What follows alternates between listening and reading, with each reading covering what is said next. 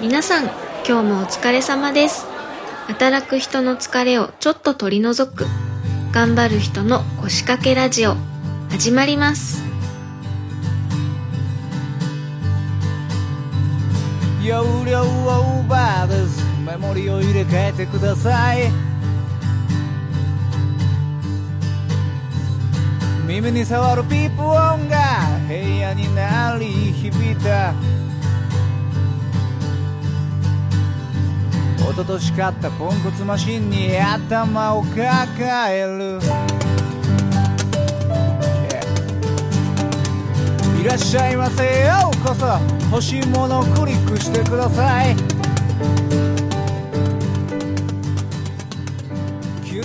皆さんお仕事お疲れ様です。願掛け神社の巫女でございます。本日の願掛けラジオは就活転職活動中の方に捧げるお仕事深掘り会となります。今回取り上げるのは物流です。物を運ぶことを仕事にしている方々の今思うことそして将来のことを大手物流企業の所長されています。しゃもじ大好きさんにお伺いします。パーソナリティのタカさんも実はトラックドライバーの仕事をしていたということで今回は面白い話が出てきそうですね。ではごゆっくりお聞きください。君はバーチャルなんかじゃないよね。ないよね。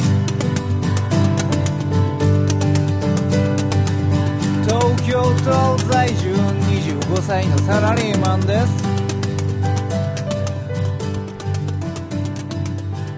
ということで今日来ていただいたこのシャモなんですが、まあちょっと本格的にはちょっとね、どこの会社で、どういう仕事で、どういう仕事仕事はあれだけど、どこでどういうことしてるのかっていうのはちょっと細かく言えないんですが、まあ言えることといえば、とある、とある営業所の所長さんです。所長さん。誰もが知っていると。そう。僕も知ってるそう。ぐらいだ俺も知ってる。の、草食動物ですかね。うん。あんまりイメージないですけどね。ああ、そう。前あれだね、お腹出してて。あそうなんあちょっと違う。そうなんですか。ちょっとえぐりすぎたよ。この動物このシンボルになってる動物と戦ったら僕ワンチャン負けますね。っていうようなまあそんなところそうそうだね。でそその物流っていうのはさっきタカさんが言ってたトラックでいいですか？要要はトラックっていいですか？この物流っていうそう、確かにね、でもそっちのイメージが強いと思う。僕も物流ってトラックであったりとか、まあ、あれですね、あの、アマゾンで荷物持ってきてくれる人。ただ、今日来てるこのシャモ、実はちょっと違う。違う。ちょっとどういう内容なのか言っていいですかあの、物流、まあ、言ってみれば運送会社なんですけど、あの、まあ、運送会社の中でもいろんな部門があるわけなんですよ。はい。あの、コニーさんが今おっしゃっていただいた、まあ、自宅まで、えー、持ってきてくれる、あの、人もいれば、あの、まあ、頻繁にはないですけど、引っ越し。引っ越しも、引っ越しの業者さんも物流ですし、で、えー、物の管理をする、えー、物流センターですね。そういったところも、え。で、あのーまあちょっと身近なのかどうなのかちょっとわからないですけど、えー、原料を運んでたりだとか、えー、もちろんあの、道を作るのに、えー、アスファルト、コンクリートを運んだりだとか、すべて、えー、物流です。要は、ものづくりだとか、そういったものに欠かせないものなんですよね、物流というのは。で今、私がやってる仕事っていうのが、あのーその部門の中でも、あのちょっと特殊って言われてるんですけど、鉄道コンテナ。鉄道コンテナっていうと、要は、えっと、貨物列車って言われるもの。そうです。あうちの息子めっちゃ好きだから。そうそうそう。だからちょっとコに食いつくかな。じゃあ今度、カレンダーありますよ。あ、本当ですか？マジでダメだよ、物で、欲しい欲しい。物で仲良くなるのは反則だよ。いいですね。貨物列車の。で、貨物列車で、今、要は鉄道コンテナでの、でも鉄道コンテナの鉄道に流、で流すお仕事というか、まあそういう感じね。ああの、鉄道会社に受け渡すまでが仕事なんです。あー。で、逆にその地方からどんどん到着したものを、えー JR、あ要は鉄道会社の方から、えー引き受ける。そしてお客様のところに配送するまでが、あの、仕事なんですよ。基本、な俺もね、このシャモの仕事がちょっといまいちあれなんだけど、その電車の運行っていうのは当然それは JR っていうか、そうです鉄道会社さんがやってる。そうです、そうです。今、えー働いてるのが、まあ、ちょっと言ってしまえばピンポイントですけど、まあ、関東の、えー近郊の駅なんですよ。貨物駅の中で働いてるんですけど、えーまあ、そこの駅を起点にして、まあ例えば札幌だとか、えー大阪、福岡、まあ、だ、だいたいどのぐらいで着くなっていう頭はあるんですよ。ということは、ちなみにどういうものを運んでる？は運び屋って運び屋で どういうものを運んでるかっていうところがちょっと気になるところですね。例えば、えっと、その関東近郊の駅にそのものが届きました。それで北海道にも行くし、どこにも行くっていうと、こ国際的なものを運ぶ。国際郵便じゃないけど、海外からのものを電車に乗っけてそこまで来て、それで全国各地に飛ばしてるんです。どう、どう、どういうイメージなんですか？えーとですね、あの、うちはですね、さっきちょっとお話しさせていただいたんですけど、原料ですね。原料ちょっといいですか、は例えばこのプラスチックの、はい。ちょっと、あの、色がついてるじゃないですか。はいライライターなんですけど、ライターライターにちょっと薄く色が入ってるんですけど、はい。この色、塗料を運んでたりします。プラスチックの色をつける塗料で、まあまあ、いいや、ある例で言うとそう、例そういうものも運ん、もう原料として運んでる。そうです、そうです。あーその容器に、容器がつくま、作られるまでの、えー工程の中で必要なものなんですけど、そういったものを、えー塗料会社からで送ったりだとか、えーまあ季節になれば野菜だとか、ああ、そういうのも。えーまあ時期になれば本当に米ですね。その、リアルに僕の手元に、と例えば僕昨日、あの、アマゾンで、あれ買ったんですよ。充電器買ったんですよ。はいはい。そういうものが運んでこられるっていうよりも、もっとその、ものを作る前段階のものを運んでるイメージ。そうですね。鉄道なるほどコンテナは大体そういうものですね。そういうものなんですね。えへーいや、いつも電車乗ると、まあ、普通の線路走ってるじゃないですか。はい鉄道、あの、貨物列車がわーって。で、これ何運んでんのかなって、やっぱう、ん何気にちっちゃい時から気になったんですけど、はいは普通の商品っていうよりも、そういうなんか、もっと元となるものを運んでる場合が多いんですよそうですね。ええきっとでも野菜も運んでんだ。ね。運んでます。あれってちなみになんか、運んじゃいけないものってあるの？逆に。ああいう電車の貨物で運んじゃいけないもの。運んじゃいけないものは、あのーまあちょっと制限かかってしまいますけど、あ危険物。あやっぱり。危険物が、あ、あのー全部が全部ダメではなく、あのーまあ製品によって、あのーその製品を入れてる、まあ、モードの強度だとか、はいはいはあの、容器の強度だとか、そういったところ、あとはその、鉄道なんで、あの、ご存知かどうかあれなんですけど、北海道への青函トンネルですね。あの、本州と北海道を結ぶ、ええあそこが、ちょっとあの、要はあの、燃料系はは NG なんですよ。えー、え、そのトンネルはダメなんですか？あそこの区間だけは、言ってしまえばあの、ディーゼル車は走れないんですえ、ディーゼル車も走っちゃダメなんですか？そっか。そういうことだね。えすごっ。え、それは青函トンネルだだけっていうか、まあ、青函トンネルは結構特殊そうですね。ええへえ、おもろ。基本はあれでしょ、これガソリンスタンドに運ぶ、あの、トラックあるでしょ？はいはい燃料。あれも、中身空じゃないと入っちゃいけないところってあるから。え、じゃあ北海道にはどうやって運ぶんですか？製油所がもうそもそもあるでしょ。タンカーでタンカーか原油をつけて、そこで生成したものが各地にああ、じゃあもうその、北海道ってもう物流網が根本的に本州と違う違うと思うんですよ。本州から行き来するってことってあんまりないよね。それこそ野菜とかぐらいだよ。野菜、あの、生鮮野菜だとか米だとか、そういったものなんですけど、へえ。そうか、何でもかんでも自由に運べる。何でもかんでも運べる。それ、青函トンネル以外もないですか？そういう。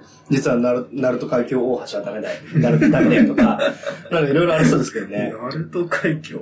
ナルト海なんかこの、一本しか通ってない系みたいな。あのお台場に続くレインボーブリッジとかも、危険物ダメだよみたいなとこあないのかなとか。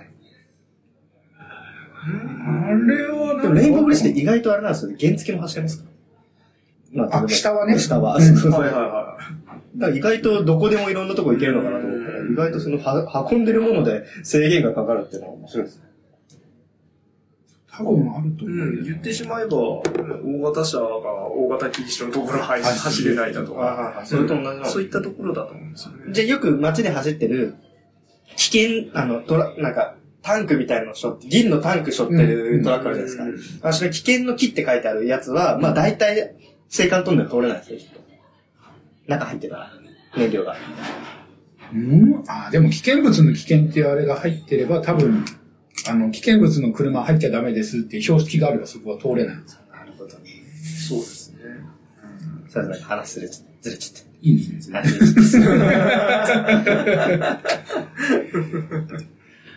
へー。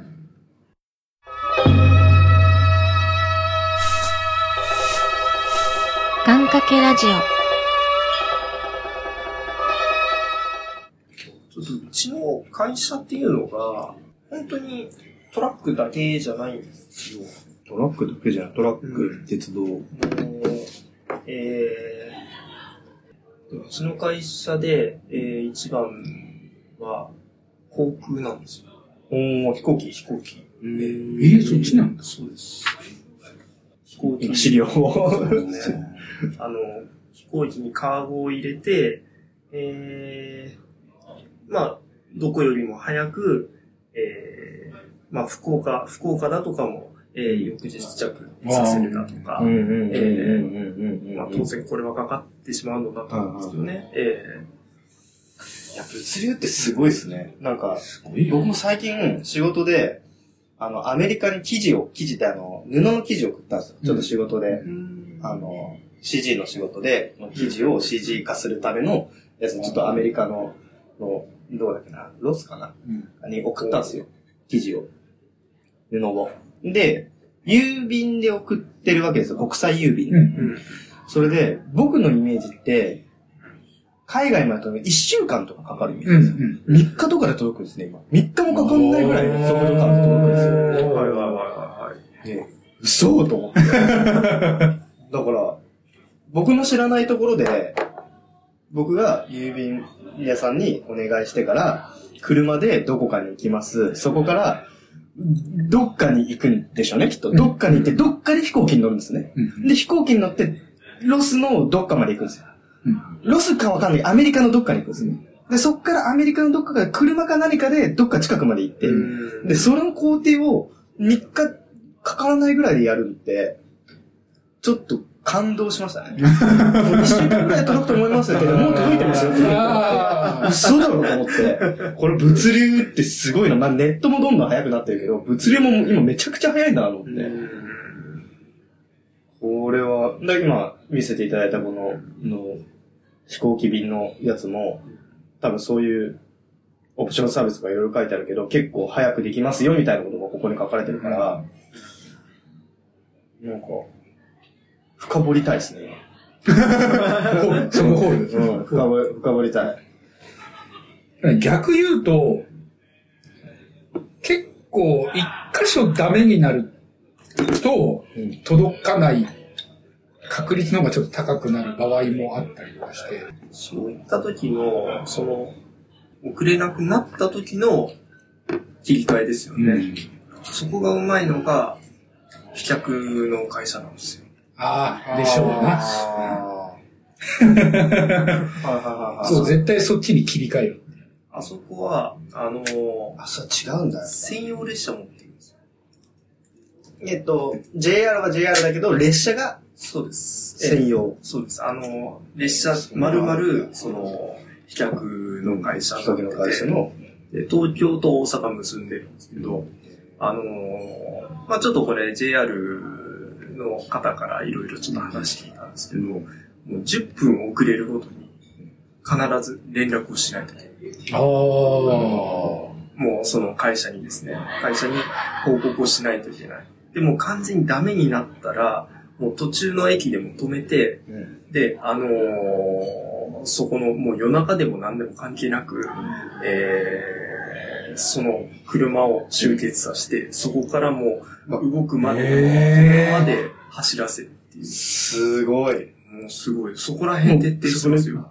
バイパスをつなぐみたいな感じで、トラックやろ集めて、そうです。すごい。でもすごい。でもそういう人って、でもさ、それをさ、物が届いてる人はそのありがたみってわかんないですね。台風なの届いたわぐらいでしょ、テンションって。客しては。ようやるわ、みたいな。さすがアマゾンとかしかない。えらい、アマゾンじゃねえかなって感じ。いや、すごいな、それは。一番参っちゃったのが去年の、はいはえー西日本豪雨。はいはいあのー、3ヶ月、え主要主要の、まあ、山陽本線ってとこなんですよ。そこをもう潰しちゃってですね。で、まあ、大阪から船で行こうか、えー、はたまたま岡山から九州まで車で出そうか、いろいろねちこちねちこちしてってですね。あも日本のことを、道とかこの鉄道がメインっておっしゃってましたけど、鉄道のことだけ分かってても務まらないですね、多分その仕事って。そうですねうん一般の下道、高速、すべて頭に入ってないと、多分その、仕事はできないですね。すげえな。も物を運ぶっていうことに対して理解がないと、どういうふうな、それも結局ほら、ただじゃないわけよ。どのぐらいの金額がかかってっていうことを計算しないといけない。確かに。一つのコンテナの中に乗っけてるものが、一個あたりいくらで届くのかっていう計算もしてないと、結局その1コンテナあたりと、それにかかる費用がみたいな話になってくるじゃないですか。そうですね。うん僕、小学校の時の社会の授業でやりましたもん。あの、飛行機便に合うのは IC チップとか軽いものだって教わ教えてもらってたんで、社会の授業で。そんなの教わる？今の、平成はそうなんですよ。平成平成はね。平成はそう平成はそうなの。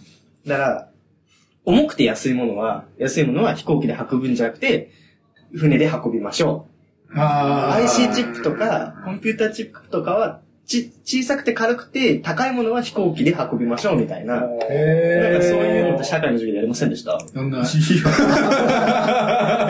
ってないですか？やってない、やってない。もう確実にテストで出る、あれですけどね。え、社会ですか？社会の授業で。へー ななすごいやったけどな。くる車と、と船と飛行機の絵があって、で、運ぶものの絵がこうやってあって、線を結びなさいみたいな。テえストとかやりましたよ、小学校の時。そんなんだ。でも、ああれですよね。電車で運ぶ時って、基本的に、まあ昼間も走ってると思うんですけど、夜も走ってるんですか？夜走ってるんですか？基本は夜行性です。夜行性なんですよね。夜ですね。なんか変な話、それが、まあ物流全般そうですけど、トラックもそうですけど、夜型人間しか働いてないイメージしかないです、僕の中で。あまあ、もちろん昼も働いてると思うけど、でもちょっと旅行するときに高速乗ったりすると、長距離トラックばっかじゃないですか。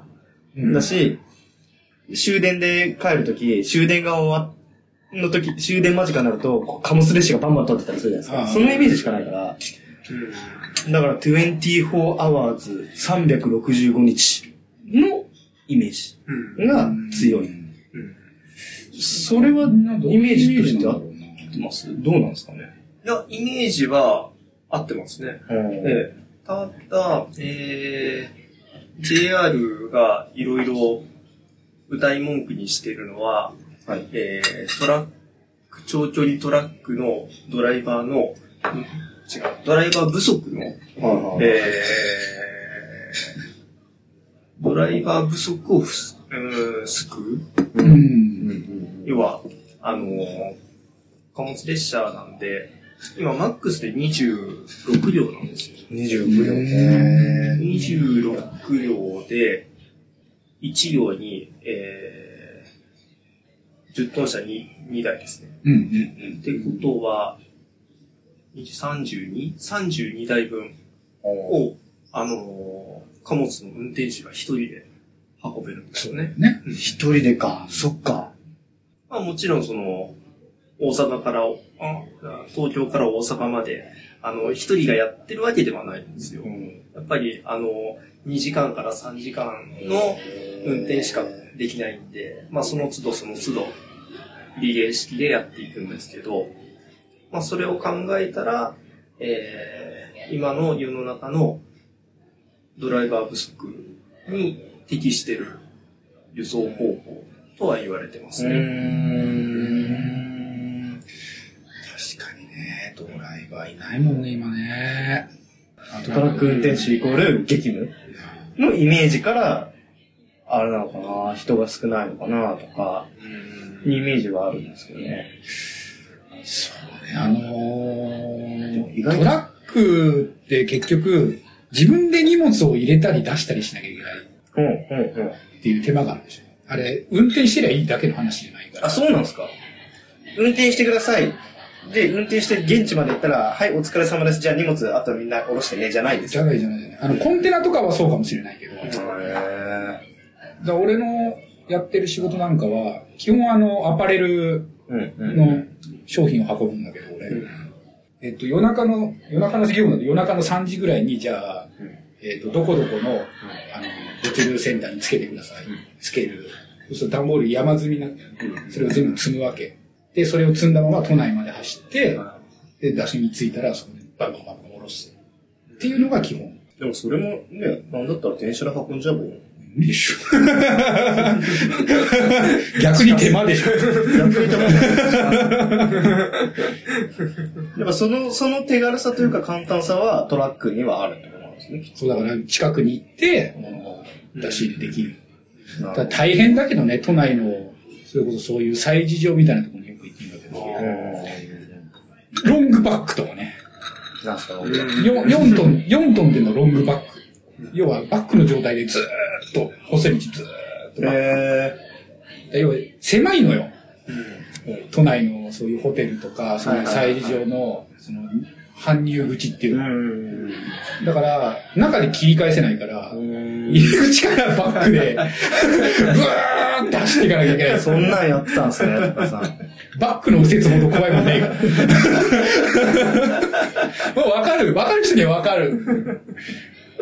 まあ、僕、バックす、バックでハンドルどっちで行けばどっちで曲がるか分かんない。わかってない。それぐらいペーパードライバーだから。バイクしか運転しない。あの、パーキングエリアとか、いいじゃないですか。サービスエリアとか、高速も。みんな寝てますもんね。あのね、決まりがあるんだよね。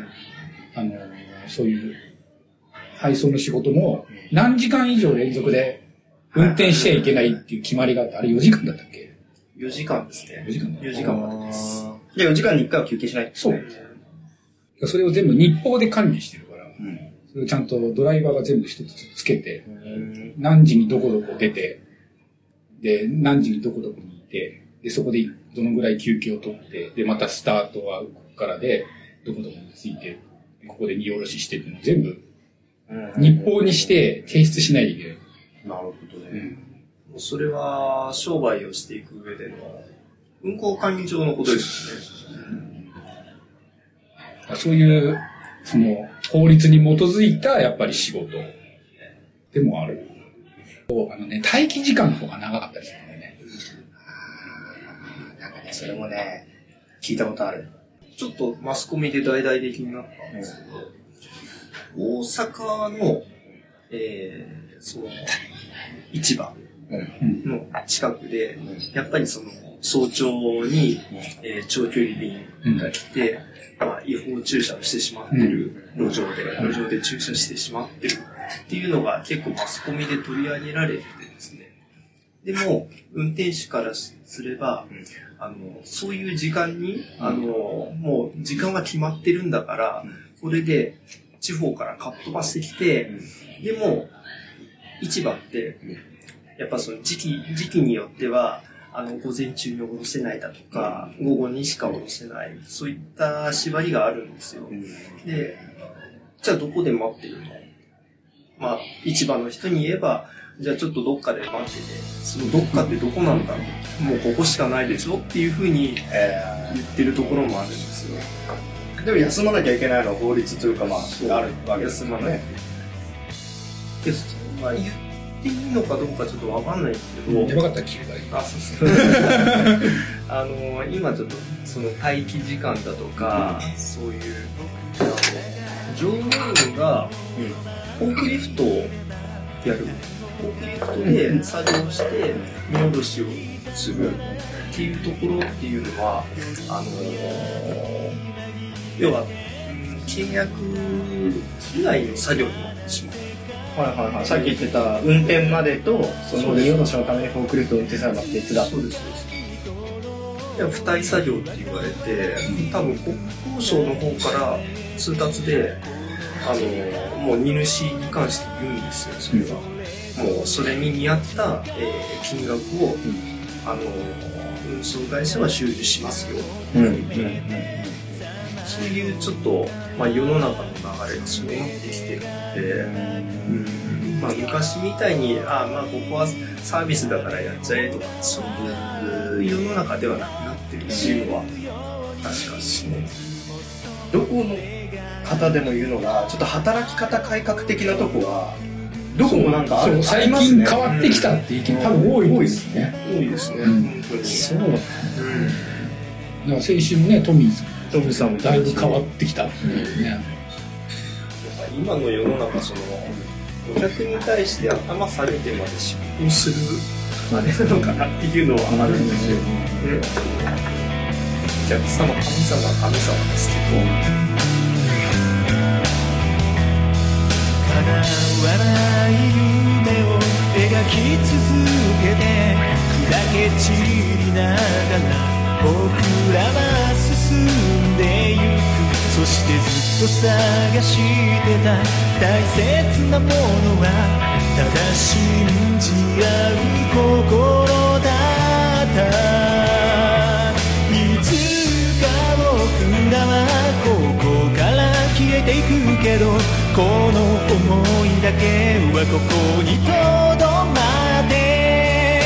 足元に散らばって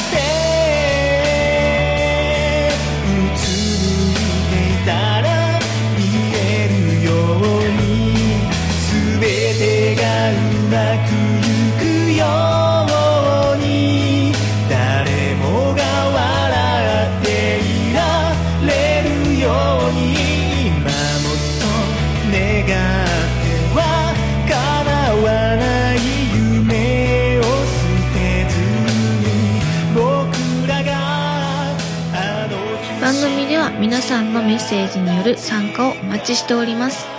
番組メールフォーム、Twitter などの各種公式 SNS へ送ってください。